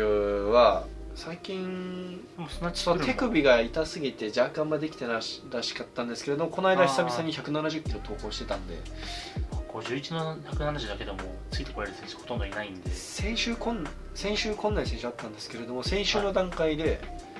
全日本の2週間前ですよの段階で弱3回しかやってないってえ150を3回くらいしか刺してないってえ手首がやばすぎてへそんぐらい手首今やばいらしくて170もよーく見るとおす完全に抑えきる前にもう離しちゃってます手首痛あいんででもクリーン185キロ見たでしょあ、見ました。あれやばいよねやっぱあれを持ってて増量したってなると、ちょっと、ダークホース、ダークホースじゃないか。そうダークホースっていうかまあそのワンチャン180近くありえるなと思ってそうですね、もうスナッチのうんこけ方とかによっては、もしかしたらってっていうのはありそうですね。去年山根選手に負けたの結構悔しがってたんで、うん今年はあの増量しても山根、えっと73でも山根選手に負けないよううんうんにただ山根選手も今絶好調なんですよね、強いですよね、本あ当の栃木 Vlog にも山根選手えー出演いただいたんですけれども栃木 Vlog で140の170ぐらいまでや160か160までやってくれて、はいえっと、140キロなんと2レップ、うん1回素手で取ってから上げ直し戻して90キロまで、全部ばらしてから上げ直して142レップうんうんうんジェンディ煽る ためにジェンディ選手が142レップでセット組んでたかそうですね。ら、はい、なのでえっとまあ山根選手どんなに調子悪くても145ぐらいは取ってくれる選手だと思うんでうんボックスから145なんか2日連続で取ったりするような選手でえー、タフですね。うんなんか体力がすごいらしい山根選手は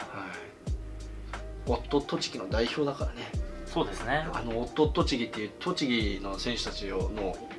ウェイあのリフティング動画がの載せてあるあの、はイいン。スタのアカウントがあるんですけれどもあれ確か多分ほとんど山根だもんねそうですね。はい山根選手あの本来に負けないように頑張るって言ってたんですけれどもどうなるか分かんないですね基本145の170 175とかそこらうん辺うんうの、ん選手ですね、はい、で佐藤幸太郎選手は先ほど言った通りあの今回の、えー個人戦で141の170取ってたのでうんなんか本来山根佐藤ここら辺がみんな数字が結構近くなってくるんじゃないかなって1キロあー1キロで競っていく感じになるんじゃないかなとちょっと予想してますからそうですねなんかスナッチのジルによってはすごい面白い戦いになるのは予想できますねでさっき言った通りあの佐藤幸太郎選手なんて183キロできるポテンシャル秘めてるからさ 確かにやばいよねなんでちょっと73キロ級非常に楽しみですはいいじゃあ、えー次81キロ級これもねこれやばいですね、まあ、去年と同じっちゃ同じなんですけどいやでもさ去年は原選手いなかったじゃんあそうだ今年はそうだオールスター、えーこのお8トップ3がトップ3ね81ビッグ3っていうのなもまあトップ3まあどっちでもトップあの3ミック3 うよくなんかこう芸能界のビッグ3とかなんかあるじゃないはい音楽界のビッグ3坂本一なんだそういうのあるじゃん、はい、はいはいそんな感じで81キロ級のそんな感じのメンバーですねでこれが面白いのがみんなまあスナッチの数字だけ見ると宍戸選手がずば抜けてるかもしれないんですけどトータルだけ見るとみんななんか似たような感じなんですよね335とか330から340の間ですよ間ですよねねいやーマジでねすごいですよねこの、ちょっと去年高いですね去年は葛西選手が邪悪で重量を攻めすぎて宍戸選手にいいちょっ勝と負で負しけたねたんですけれども葛西選手、まあ、まあいつも通りのこう数字狙いに多分もともとできる数字多分こと去年なんか PR で100第二試技からもう PR 狙って191とかやってましたねやろうとしようとしてたんで、まあ、惜しかったですけど、はいあのーまあ、重量選択を、あのーもうちょっと保守的に、まあ、いつも通りできてる数字を出してくれると、まあ、優勝できるんじゃないかなってちょっと思ってます僕はいやでもなんかもうみんな持ってるベースの能力がすごい高いんでそうだよな結構そこの1個が崩れただけで順位が2個下がるみたいなの全然ありだえっるて練習のペースとみんな同じぐらいだもんね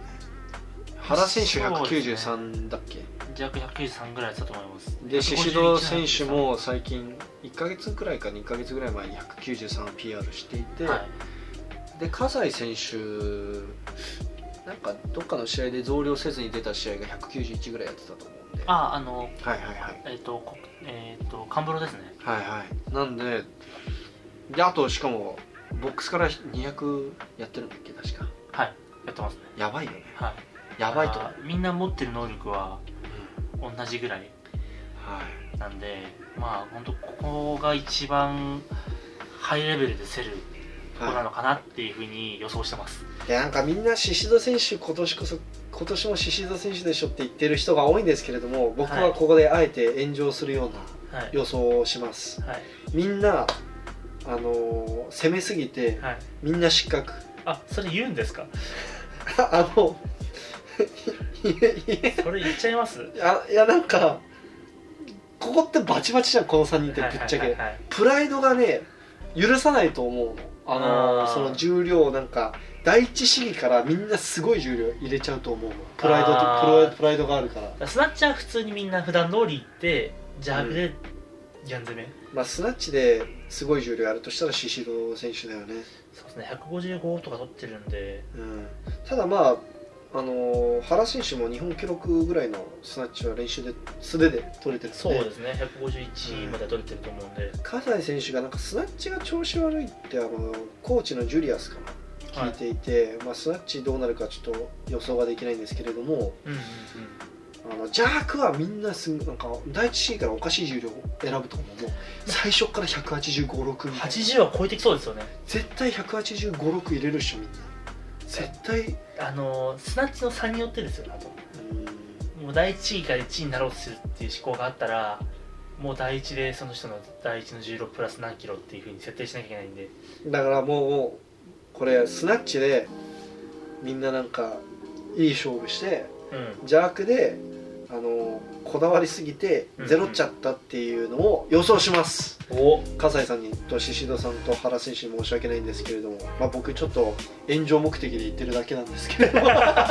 炎上するの覚悟で言ってるんですけれどそれをもここで言っちゃダメですよね言っちゃダメ炎上してこれから消した方がいい炎上してから実はねっていうふうなこと言わない と炎上にし炎上にならないですよこれ大丈夫かなこれこのまま載せだからてこのツイ音ッタ声ーで残しといて本当にバズったら本当に炎上したらこれを入れれば大丈夫じゃないいやめんどくさいです かめんどくさいはいうんいやでもいや本当はね僕は笠井さん推しなんですけどねあうんうんうのん仲いいっていうのもあってただみんな調子良さそうなんで今そうなんですよね笠井さんも182クリーンワンジャークできるまで戻ってるし190近くは絶対できそうだもんねいやで多分できますねうんなのでまあどうなるかわかんない、えーみんな同じような、えー似たような記録やってる階級なんでちょっと本当に楽しみですはいはい、で89キロ級といえば、まあ普段は山本さんとかが出て圧勝するような階級なんですけれども山本さんは今、あのね、回復中なんでリカバリーボルトが中す でにボルト鉄柱かうん釘っすね釘か髄内定っすね、髄内定はい、8キロ89キロ級といえば平中さん、まあ、去年150の184やって優勝していたのかな、はいであ違うのか優勝はえっとすいませんちょっと少々お待ちください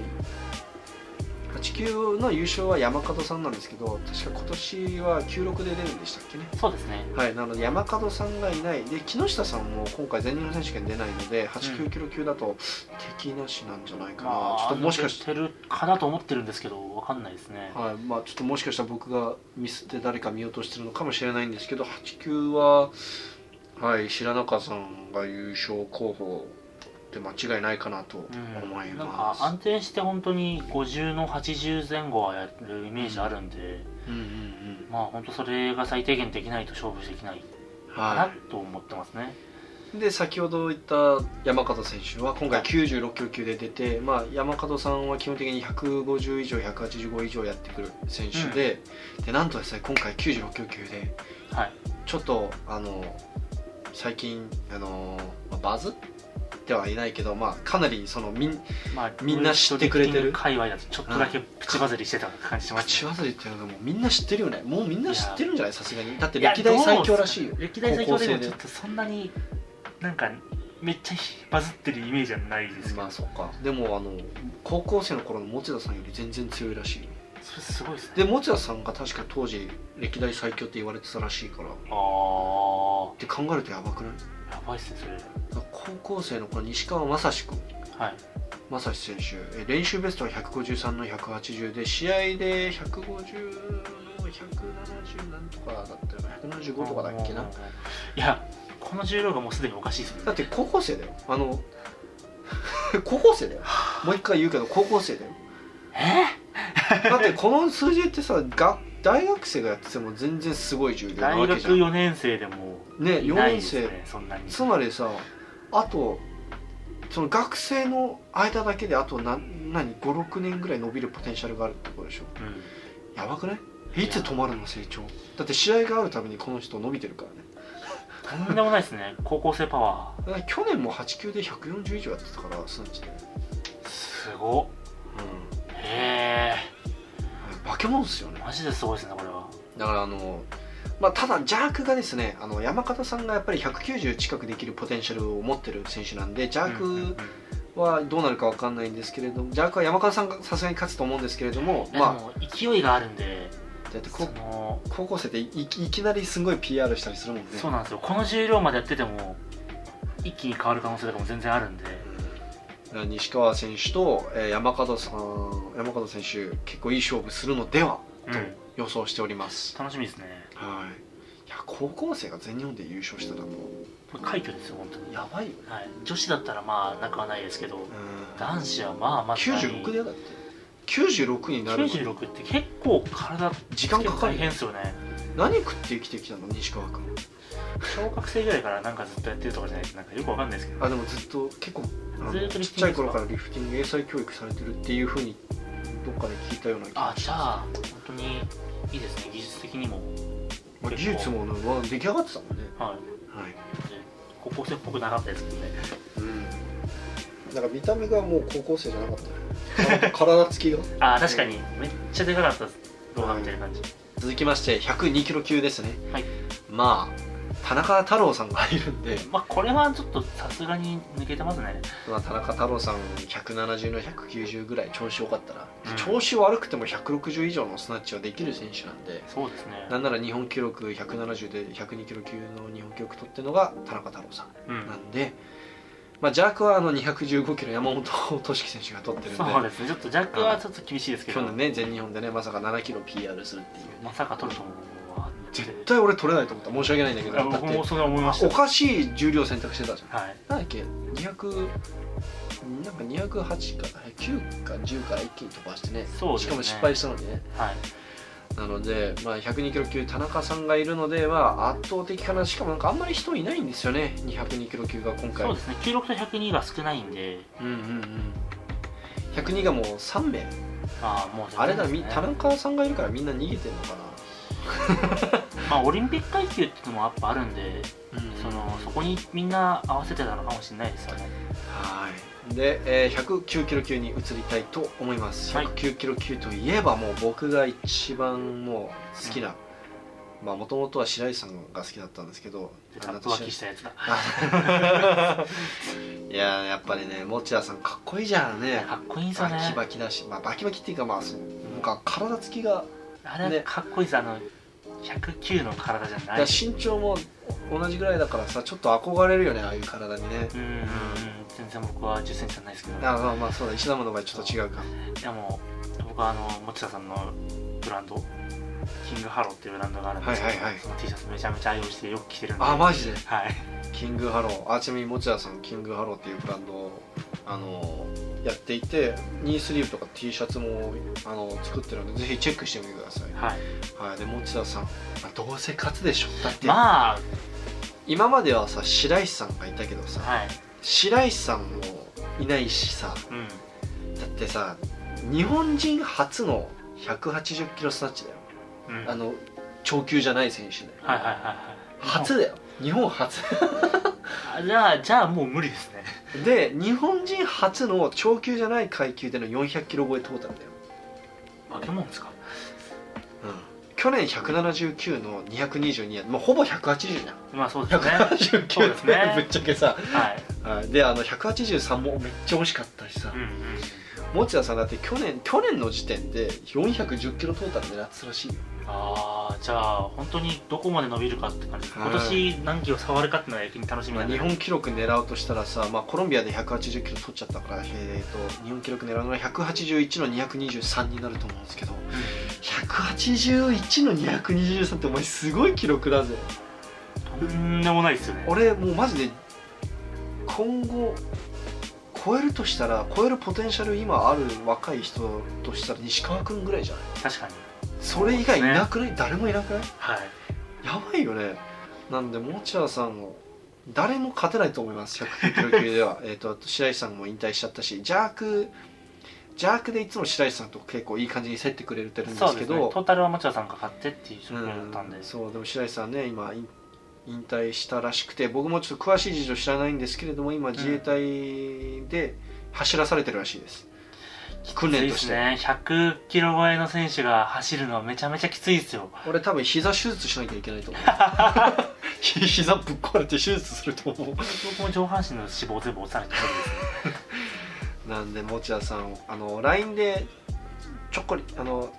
ちょっこりっておかしいか ちょちょこりやってますかちょっこちょこちょこえっと LINE でちょこっと聞いたんですけど、はいあのこっそりとちょこっとちょっと合体させちゃった、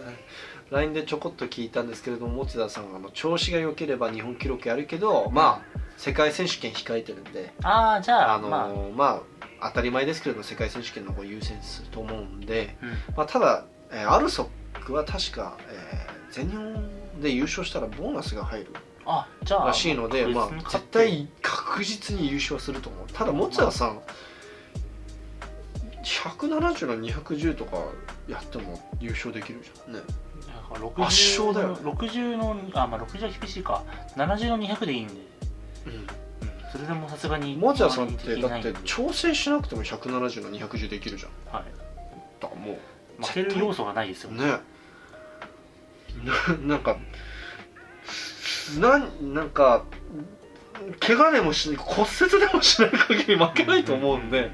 はい、なのでそれ以外はですね、えー、とやらさんやらさんでいいのかなはいやらさんですねやらさんとジェンディがおそらく2位争いうんになるのかなと思いますしでジェンディが、えーこれも栃木 Vlog に出演いただいた、うんまあっていうか主人まあ公みたメいインな、ですねまあ、ジェンディと仲いいからはいジェンディ選手といえば僕がよくあのイケメンだイケメンリフターっていうのを理由によくモデルとしてね、あの採用してるんですけれどもジェンディ選手今めちゃくちゃ調子良くてうんあのはいでジェンディ選手といえばあの本当に調子がいいらしくてあの、今までのベストは157のえーっと190なんですけど試合ベストがはいあのただですねあの栃木 Vlog でも見たと思うんですけど193キロクリーンジャークボックス PR、しかもあれって朝にフロント210やってその前の日にスナッチ140キロを5セットやってからああじゃあもう結疲労構体が疲れてる状態でやって撮っててで最近結構動画送ってくれるんですけど180キロ、なんか3セットぐらいやってたのかな、へーバカ軽かったですねであとはボックスから160ぐらい取ってたなと思うんでスナッチ確か、うんでボックスからクリーンも200キロは立ってます、うんうんうんうんはいであとあのウィーリフトウェイツのニースリーブを上げたんではいなんかそれが結構それを履き履いてからかなおっりて調子がいいみたいことは皆さんもウィーリフトウエストのニースリーブを履いたら調子が良くなるかもしれませんな間違いないですっつっていやいやこれいやこれちょっとおかしいこの宣伝の方法は悪質良でくすないですかいやでもほらソース1しかないけどちゃんと良くなってるんでまあ、ジェンディもともとねあの2ラップ使ってて2あラップから2スリーブに変えてあー感覚が結構良くなったんじゃないかなニーラップの方が多分反発自体は強いですけどどうなんですかかねなんかね痛いらしい、あ痛いです、うん、はい、下でめっちゃ詰まるかあら、の膝裏がとてつもなく痛くなるんですよ、うん、でなんじゃあなんで痛いのつけてんのって聞いたらかっこいいからですって言ってたからじゃあそれでもかっこいいウィーめっリちフゃトウエストのニースリーブがねニー そうそうそうニースリーブあのねでもジェンディがこれでね全日本であのいい記録出してくれたらね、はいか結構嬉しいよねその宣伝とか関係なく確かに俺が上げたニースリーブで優勝あの優勝は無理か優勝は無理ですけど2位とか3位とか取ってくれたら全然めちゃくちゃ嬉しいですね、だから将来あの初の B リフトウェイツアスリートジェンティ今いくら出さなきゃいけないのそれもう無理だよ絶いや対だ無から理そだのよせめてあのあれじゃないですかアンバサダーみたいなニースリーブあのシングレット作ってウィーリフトシングレット着てもらって T シャツとシングレットとニースリーブを履くっていう条件で支給するからみたいなアスリートの形式あるじゃないです かあのね SBT アスリートってそういう感じじゃないですかパワーリフテあィーングそっのかそっかだからあの感じでウィーリフトウェイツのウィーリフトアスリあの釣ートり隊の栃木バージョン作ってあのねあの栃木バージョンですかと栃栃木代表で出る時とかあ国体とここから辺にウィーリフトウェイツマークついてるみたいそうなそうそうそうそそ れどうなんだろやうっていいんだったら面白いですけどねうんそれ費用がやばそうだけど、はとんでもないですよねい、なのでジェンリーちょっと頑張ってほしいです推しメンなんで、はいはい、本当に最近強くなってる将来的にはそうです僕、ジェンリーあの170近くの210ぐらいはやってくれると思うのでうん、まあ、骨格もやっぱ大きいんで、なんかやっと体型に見合っあ間違えた、えっと、やっと身長に見合った階級になってきたんで、うん、うんうんうん体つきもそうですね昔はちょっと細いなんか身長なた一人だけちょっと身長高すぎるみたいなうんうんイメージがあったんではいこんぐらいですかね109は、で109超級といえばはい村上選手はいと康介選手やっと久々ですよねこの2人先進んで去年はあの村上選手が手首を怪我して、はいまあ、全日本の1週間前くらいにはもう治ってたらしいんですけどああでもまあジロは調整できないんだったらい いそうそうかそうっていう感じですねそうそうそういやでもそのエントリーもあのなんだっけもう棄権しちゃったからもう出れないみたいな感じだっあーたそういう理由だったんですねそうそうそうめっちゃ悔しがってたよ本人あのやっぱり全日本選手権で優勝しないとねあの多分ボーナスが出ないからあー一号ね多分2人とも1号所属でねそうバでチすねバチでねあの康介選手といえばあのやっぱり東京オリンピックレースでこう入れなかったのでそうですね結構悔しい思いをしているのでう今度こそ村上に勝ってまうあん世界選手権今回出るの決まってるからまあん攻めはしないけどぐらいですかねそうそう2人とも今世界選手権控えてるんでただ絶対あの勝ちは譲ら ないと思う2人ともいややっぱ高校生の時からずっとバチバチなんでこんなに長くライバルやってるの実は僕なかなか数日前に村上選手のことをインタビューしていてその時にちょっと全日本のこと触れてるんですよじゃあでちょっとそれはおいおい全日本選手権どうするのって聞いたらはい世界選手権あるから控えめにするのみたいなの聞いたら、、はいえ頑張りますみたいな、おまあ、ーいやちゃんとやり取りに行きますみたいなはいはいはいい やいいですねその発言は、うん、で康介選手も、えっとはまあ、練習で190キロ PR してたじゃんすなわち、はしかもなんと2セット、まあれすごいですよねあストラップありだとしても2セットはすごいよねやった関係ないですただ面白いのがインタビューで、こ村上選手が「いや僕もストラップあったら2セット取れますよ」っつって そこやっぱバチバチなんだよね、まあまあいやそれぐらいがいいですよねなんか面白いよね、はい見てて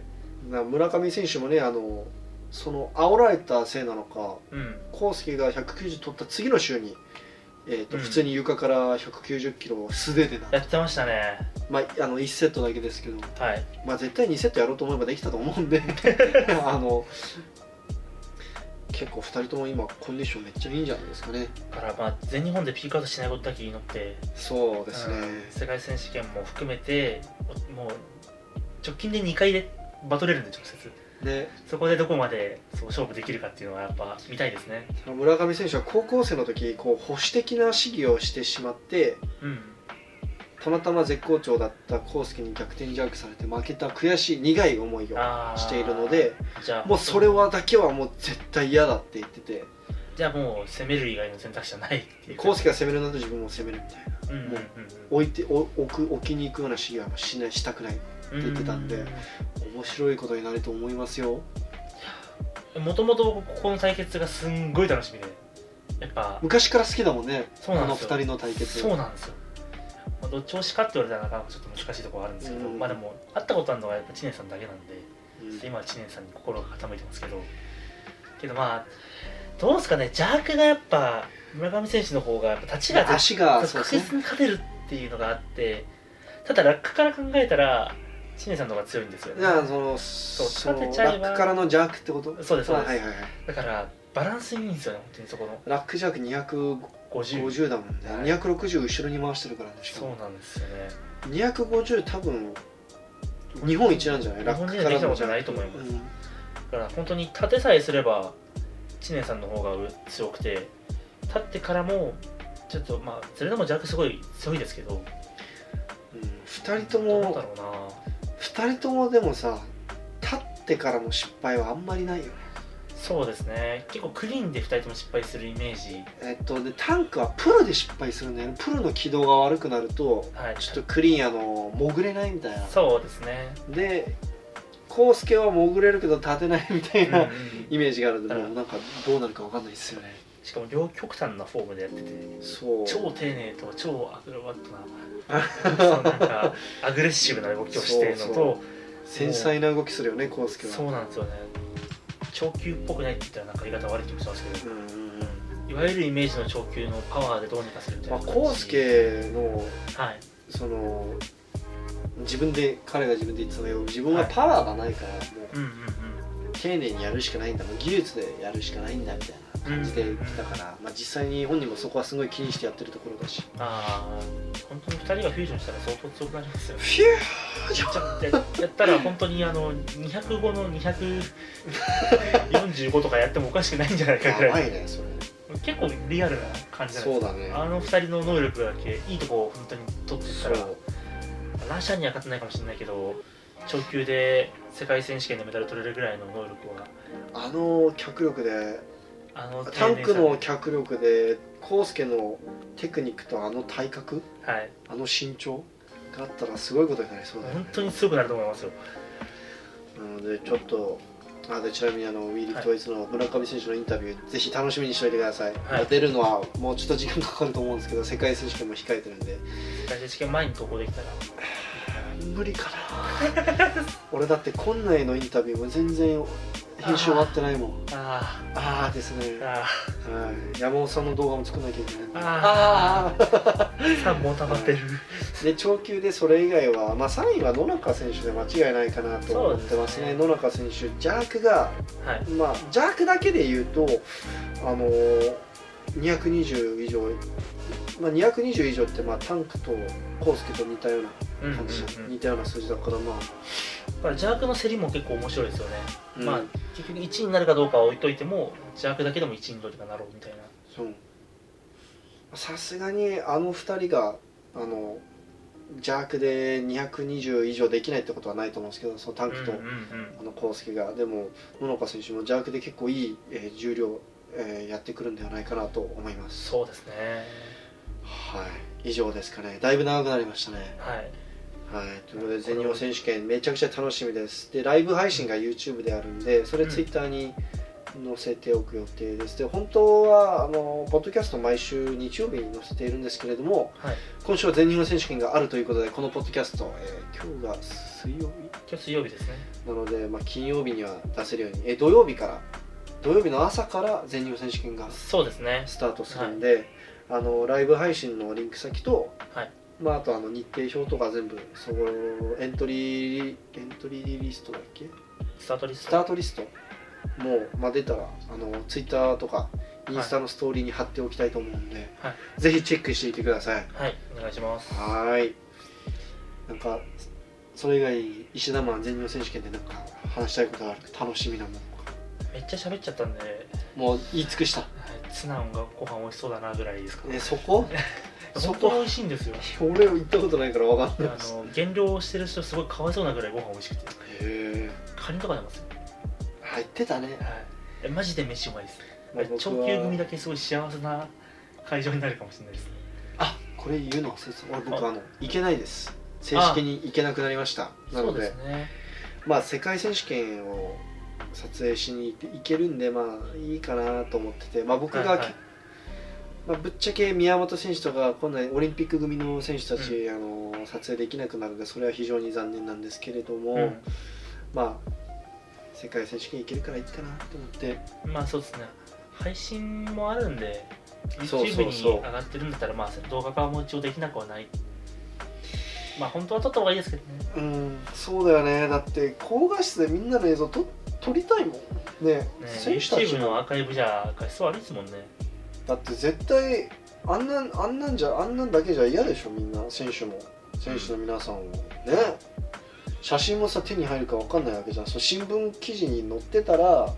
その写真が手にに入るかもしれないけどさ、うんうんうん記事にもなんなかった選手たちってどうすればいいのじゃんあどうするんですかねで無観客でしょでなんか、はセコンドとかその他の選手たちにお願いするわけにもいかないしさそうですね厳しいですねしょうがないですねこれはもうまあ今年でさすがに来年にはもう戻ってると思いますだって今感染者数が20人とか東京この間7人でしたよね絶対嘘でしゼょ、ロじゃんまあ、絶対嘘でしょそれいや7人とか見つける方が大変じゃんそうなんですよね奈良はもういないとカウントしていいんじゃないかっていうだからちょっと思ったのがさ、い国体できたよねああなたもタイミングが悪かったです本当に落ち始めの時に国体だったんで結結果論はできましたけどそうまあ結果論あかの判断下したタイミングがあったらまだ1000人いたんでそうだね1200人とか余裕でいたね全然いたんでまあまあこれはばっかりは残念だけどしょうがないですね国体栃木だったから絶対撮影行けたのにもし来年ですよあ三重ですあそっかはい、三重か三重厳しいっすねはい、だから来年はいけますでも三重はあれ栃木今年202022です栃木はい失礼しましえーたでその次がどこだっけ鹿児島え国体じゃに国体はどこだったの今年三重ですもう三重といえばもうあのウガンダ人のことしか思い出さないんだけ どあのウガンダ人が逃げ込んだ懐かしいあの発見されたあの場所が三重県だったんでウガンダウガンダ人のなんかコミュニティから発見されたっていうそれよく覚えてますねいやあのウガンダ人が俺の中で一番のビッグニュースだからびっ今くりした年 そうあのウェイトリフタしかもめちゃくちゃ弱いっていうねーそうあのなん10での30ぐらいですそもそもなんでオリンピックの合宿に来れたのかがよくわかんないような重量を触ってたんでということで今回のポッドキャストは以上になりますかね石田マンはいちょっと俺声いってるよねあの男子編始まったぐらいからだんだん声変わってきてますでもこれポッドキャストあるあるですねあ の喉があったま温まってきた 死んできてる死んできてますはいなのであと最後に宣伝したいんですけれどもいつも通り、はいえー、WeLiftWith の T シャツ販売中です WeLiftWith T シャツ販売中ですであの、はい結構好評ですなんかみんな肌触りが良くてトレーニング着にもそのパジャマ着にも私服にもいけるみたいなうんなんかパジャマ僕の彼女なんかはパジャマ代わりに使ってますね、えああいうー、肌触りがいいからっつって確かに着やすいですねあれ本ジェンリーはあのすごい気に入ってくれてトレーニングでクリーンとかすると肩周りすれちゃうから嫌だっつってトレーニング中にわざ、あのわ着てないっていうね当逆にわざとそう逆にえートレーニングしてるところでその T シャツ着てほしかったのに逆に着てくれないっていうね、 えー、えなー、のであのウィリフトウェイツ T シャツかなり好評なんで皆さんもあのウィリフトウェイツオンラインストアでぜひチェックしてみてくださいはいおはい願いしまあまさすすがにこのポッドキャスト聞いてる人で海外に住んでいる方あんまりいないと思うんですけれどももし海外の人がいたらあの WeLeftWeights オフィシャルオンラインあのストアーズの方の、はいあのーページじゃなくてはい僕の公式ページの方にあのあーアウトサイドジャパンっていうはいストアページがあるんでそっちから購入してください大丈夫ですか英語で宣伝しなくてはい英語で宣伝しなくて大丈夫ですかあの絶対日本語喋れるんでこのポッドキャスト聞いてる人は大丈夫 こですこまで来て、はいなんで知ってんねんうん そうそうそう今まで何を聞いてたのみたいなね、英語になって「あこれか」みた いになってちょっと面白いですけ絶対いないから はいあとはそうですねあで w e l i f t w e i g h t にスリーブと,、どはいえーっとリフティング用のテープ、はい今月中に発売できそうです、おはい、つ家いにに,、ですねはい、家に今もう業者みたいに段ボール抱えてますいや見ましたけどとんでもない量ですね100キロ分ぐらいのテーピングがあるんでテーピングに100キロって単位使わないですも んねキロって単位使わ俺ないも一瞬目を疑ったもん発注した時ん100個じゃなくて100キロですもんおっつ って OK っつってオッケーでまああのテーピング僕も今結構愛用していて石田も使ったことあある使っけてどますねあいいですねあれあの結構日本だとリフティング専用のテープって販売されてるのってあんまりなくてまああるとしたらアマゾンでうんその海外のやつをこう発注するそうです注ね文するみたいな例えばワームボトロフティ選手のうんワームボディコールドマインドとか、そうウェイトリフティングハウスもありますねちょっウェイトリフティングハウスもありますけどあれは、えっと、ウェイトリフティングハウスの、えっと、UK のストアページからい注文して、なんか発送費がかなりとあせそういうやつ1500円ぐらいかかると思うんで発送いい送料はやっぱり海外から取り寄せないといけないから、ああそっかはい、僕のは国内の送料で済んで安いですよその分おであと僕のテーピングはちょっとこれもめっちゃ宣伝なんですけどはい普通えっとテーピングって、はあいの5メートル長くてもうんうん僕のは6 9メートルあるんであ長いですまあ、ね大体あのテープ1個で、えートレ18回分のトレーニングセッションっていう風にうんうん考うんえ、まあ、15から18じゃあまあ高校生でも1個買えば3週間ぐらいは持つそうそうそうなのでしかも僕は基本的に3つ入りで販売してるんですけどみんな、はい他のあのブランドは僕は4つ入りで販売することにして、まあ、3つ入りとあんまり変わらないような価格で販売しようと思っていますコスパいいですねはいコスパ最強ですなのであとしかも結構強めの粘着粘着力もこう段階があってテーピングって、うんう僕一番高いそのオプションであうのん作ってあるので、粘着力もすんごい高いですなのでもう簡単にずれ落ちないあまあただやっぱりあれです練習後半の方はちょっとずれたり、まあそこはしょうがないと思うんですけれども、確かにでも使っててそんなにずれる感じはなかったですね、はい、あれに比べたら全然ずれあの自着性テープだっけ自着性テー自着テープだっけあのなんかこの肌自体にはつくっつかないけどテープ同士でくっつくやつあーあれはなんていうんだっプなんかありますねけであもれあれあめっちゃずれるよねれはダメですねはいまあ、学生さんとかはリンドスポーツのテーピング使ってる人が多いと思うんですけれどもリンドスポーツのテープ、まあ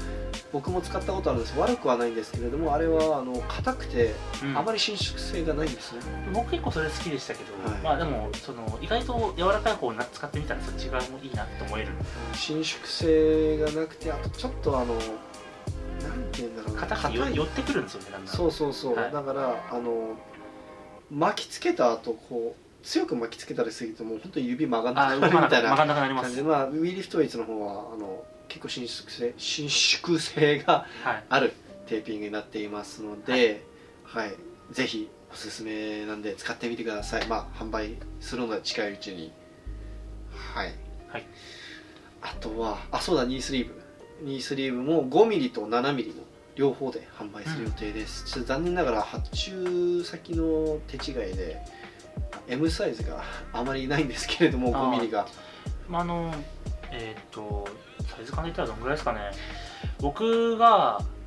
他社のやつで言うと SBD の23僕 L なんですけどうんうんそれで、えーっと M サイズちょうどいいぐらいですかね、そうですね、はい、なんはでいちょっとまあワンサイズ大きめと思ってなんか w e リフトウェイスのはいニースリーブの M サイズが SBD の M と L の間ぐらいですああはいそんな感じですねはいなので、うんニースリーブも楽しみにしておいてください僕もうはい1ヶ月近く使っていて、まあ、ジェンディ選手にもじ、うんもう1ヶ月ぐらい使ってもらってるのが、まあ、かなり結構あのいいフィードバック受けているんで、な本当に使ってて履きやすいですね、うんうん5ミリもそのいろんなサンプル試したんですけど23が、はい5ミリも結構なんだろう柔らかすぎず5ミリの割にはサポート力しっかりしてるなとうん思うっんうて、んうんなので楽しみにしておいてください、はい販売するんで近いうちにはい宣伝以上になりますかね、はい今回も最後までご清聴いただきありがとうございありがまとうすございました